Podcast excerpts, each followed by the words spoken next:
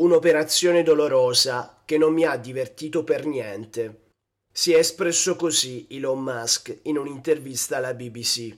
Da quando ne ha assunto il comando, il CEO di Tesla e SpaceX ha ridotto il personale di Twitter da 8.000 a 1.500 addetti.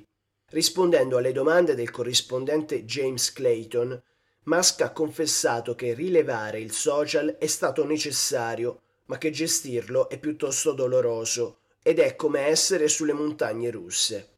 Ha anche sottolineato che aspira a fare di Twitter un medium trasparente e onesto, ma che ci dovrà ancora lavorare su.